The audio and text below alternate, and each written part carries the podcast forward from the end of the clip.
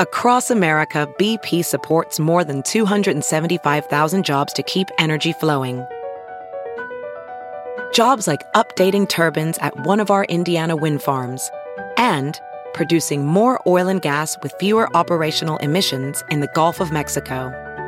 It's and, not or. See what doing both means for energy nationwide at bp.com slash investing in America.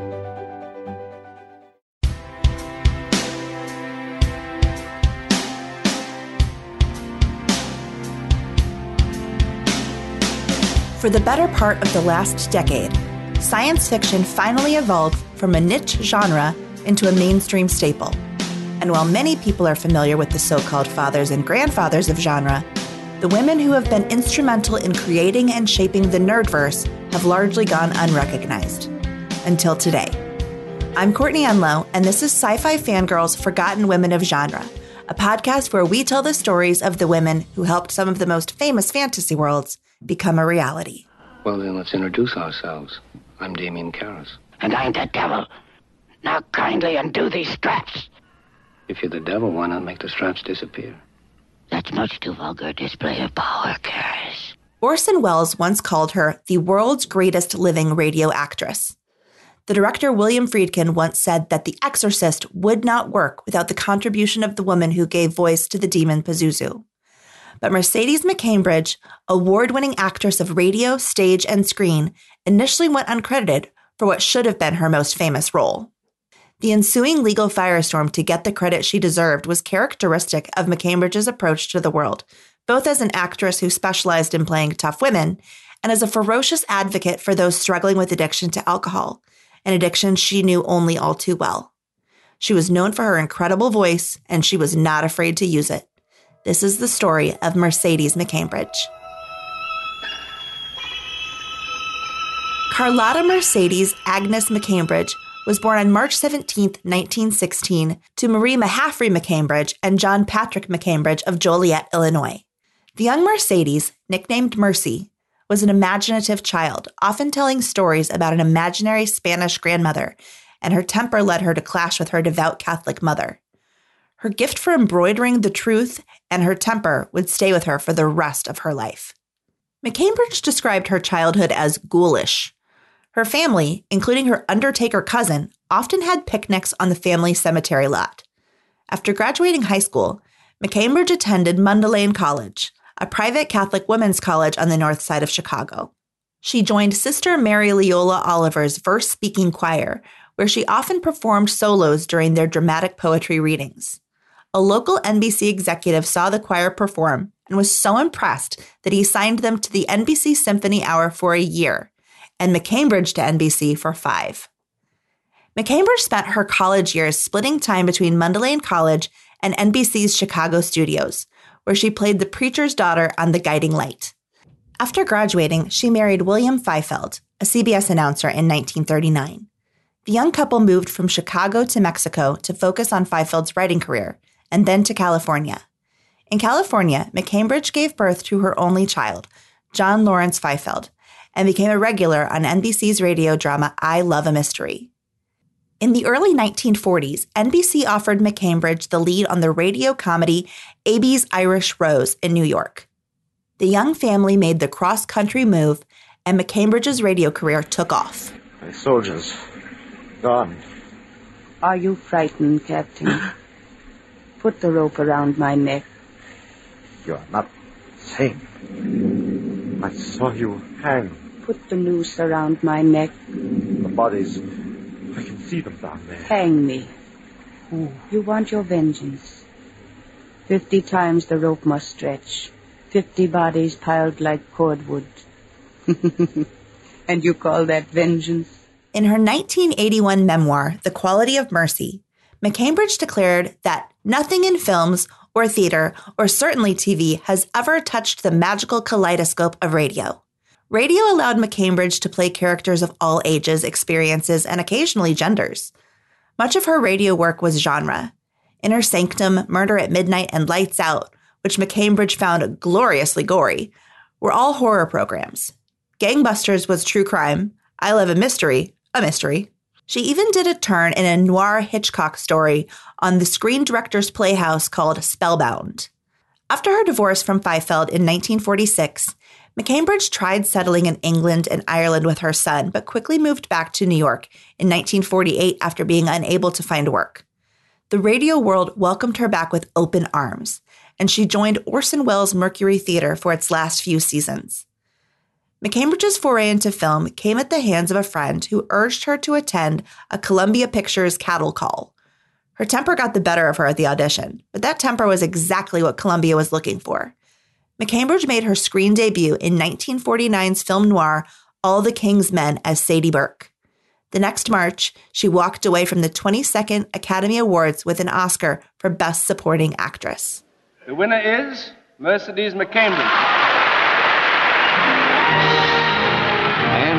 Ladies and gentlemen, is one of those affairs and one of those things that can only happen at an Oscar affair. Down the aisle, dressed beautifully in white, is coming a young lady who, for her first screen role, receives one of the coveted and highest awards that this our industry can give. 1950 didn't just bring McCambridge Oscar glory and an elevated profile. It also brought Fletcher Markle, McCambridge's second husband, into her life. During the 1950s, McCambridge was a prolific actress. She became known for playing tough women, like the puritanical Emma Small in 1954's eclectic western Johnny Guitar, and the cruel Luz Benedict in 1956's Giant, for which she earned a nomination for Best Supporting Actress. While she played supporting characters on screen, she began headlining her own programs on radio.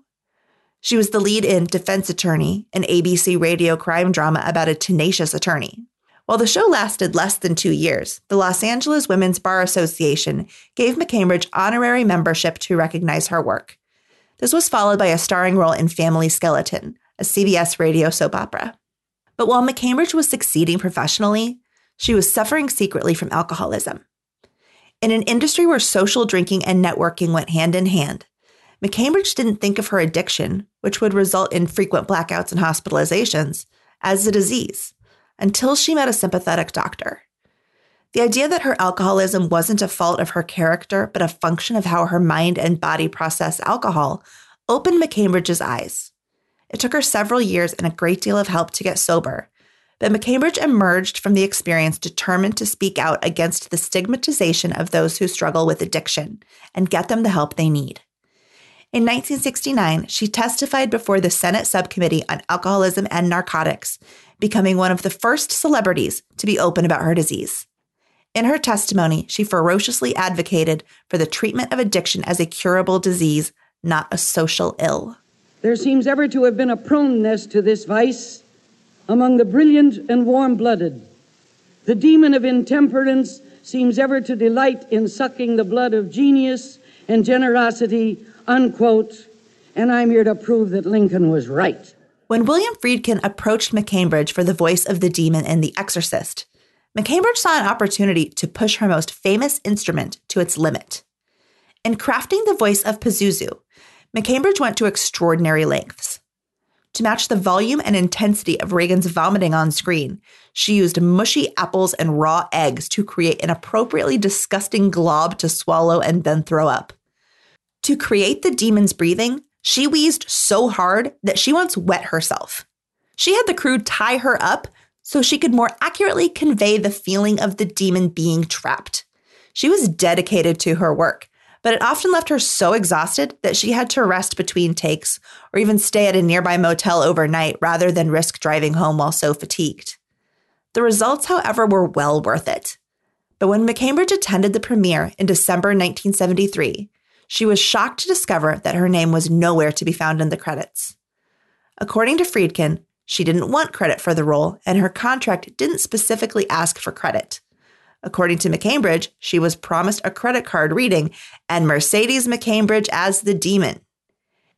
In her memoir, McCambridge describes being so upset on seeing that her exhausting, exacting work had been taken away from her that she accidentally stole a car trying to get away from Friedkin at the premiere. The Screen Actors Guild stepped in, and Warner Brothers did their best to make amends. They added a credit to reprintings of the film, took out an ad in the Hollywood Trade Press the next January noting her contribution, and had executives personally apologize to her. But when Warner Brothers asked her to sign a release for a potential album of sounds from the film, she refused. A thing that I did, uh, The Demon and the Exorcist, the film, is a 100% radio performance Mm-hmm. because you never see me. All you do is hear me. And yet, through the vocal apparatus, uh, I made people throw up and, and pass out and faint and all that silly stuff. I keep insisting they brought that from home. I think they came with their neuroses, paid their three dollars, and threw up or did whatever they were going to do. but it was interesting to pull it off in a film because it was really radio. Throughout the 70s and 80s, McCambridge continued to appear in film and television, as well as continue her efforts advocating addiction recovery. She joined the board of the Livengrin Foundation, a Pennsylvania recovery center for those struggling with alcohol addiction, and served as its president from 1977 to 1981. But tragedy struck in the late 80s. McCambridge's son, now known as John Markle, had become a futures trader at Stephens Inc., an Arkansas investment firm. After a meteoric rise in the company, his employers discovered that he was embezzling and mismanaging funds in the fall of 1987 by using an account he'd opened in his mother's name. McCambridge had no idea what her son was doing. She refused to help John privately make restitution to his employees using her money, which would have let him resign rather than being fired. On November 13th, Stephens Inc. asked for $1 million in restitution to be paid in 30 days. Three days later, Markle was dead. On November 16th, Markle killed his wife, two daughters, and then himself, leaving a note listing his grievances with his mother and blaming her for the murders. After this tragedy, McCambridge threw herself into her work. After appearing in an episode of Cagney and Lacey, McCambridge turned to the theater, joining the Broadway production of Lost in Yonkers in 1991 as Grandma Kurtz, performing the role 560 times. McCambridge died on March 2, 2004, of natural causes in San Diego, California. She left behind a legacy of strong willed, complicated female characters, much like herself. Despite efforts to discredit her iconic work in The Exorcist, McCambridge refused to let herself be sidelined. McCambridge's work as both an actress and an advocate proved that an incredible voice, be it speaking in the voice of a ranch woman, a reporter, or the devil himself, can never truly be silenced.